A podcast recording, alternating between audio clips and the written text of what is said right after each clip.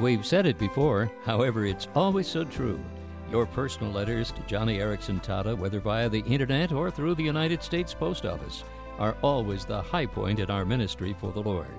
And here on today's broadcast of Joni and Friends, we provide a first hand experience of what that means, as Joni tells us. A letter was put on my desk the other day from a woman named Lois. Her husband recently suffered a terrible accident. Now he's paralyzed. And it's not going to be easy for Lois and her husband because both of them are in their 60s. I mean, think of it. Just, just when they were about ready to retire, about ready to kick back and relax, Lois and her husband are going to have to start all over again.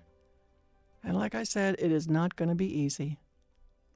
Lois said a very poignant thing in her letter. Uh, near the end, she wrote, Joni, I have so many questions, and you are the one who seems to have all the answers. I, I could barely get beyond that. I mean, her words really touched me. But I tell you what, I am not about to respond to Lois with answers. Oh, oh, not that God doesn't have answers. Eh, not that he doesn't have reasons. Not, not that he's not in control. Of course he's in control. Yes, he's got a plan. Sure, there's a purpose. Everything God does is with intention and meaning. But I tell you what, the older I get, not only in the Lord, but in this wheelchair, I realize that answers never really quite satisfy. When we go through a trauma like Lois and her husband are facing, God does not immediately impart comfort and consolation through answers. Rather, He comforts us with His presence, with His participation with us in our hurt and our pain. And I don't think God would want me to write Lois back with a, a list of the 16 good biblical reasons as to why all this has happened to you, Lois. No, no, no. It, it might only increase the pain, especially since she and her husband are still reeling from the shock. The Bible says, A bruised reed God does not break, nor does he snuff out a smoldering wick. You see, there's a, a, a, tenderness, a rawness, a sensitivity, a, a soreness in the situation that Lois and her husband find themselves in right now. They are reeds they are very, very bruised. They're injured. They are wicks. They are smoldering and gasping for air.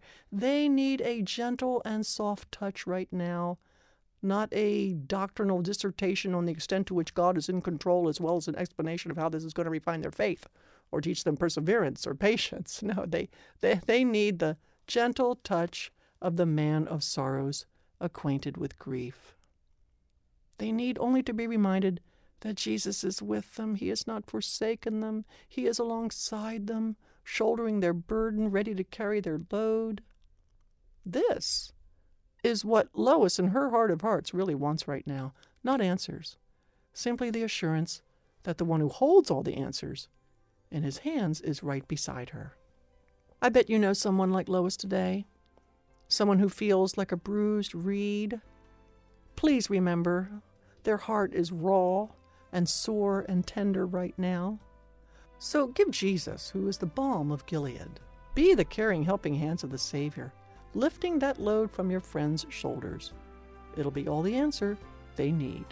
And Joni, as you've pointed out, Scripture tells us that we're to use our spiritual gifts for the benefit and for the building up of other believers. As Christians, we're not members of an organization, we're members of an organism. And that's why Joni's written this publication titled Christianity with its sleeves rolled up. The cover has some of Joni's beautiful artwork. You'll want a copy for yourself, and maybe after you've read it, share it with a loved one. So call us now, toll free at 1 888 522 5664. That's Christianity with its sleeves rolled up. And our toll free number is 1 522 5664. Remember, on the internet, it's simply joniandfriends.org.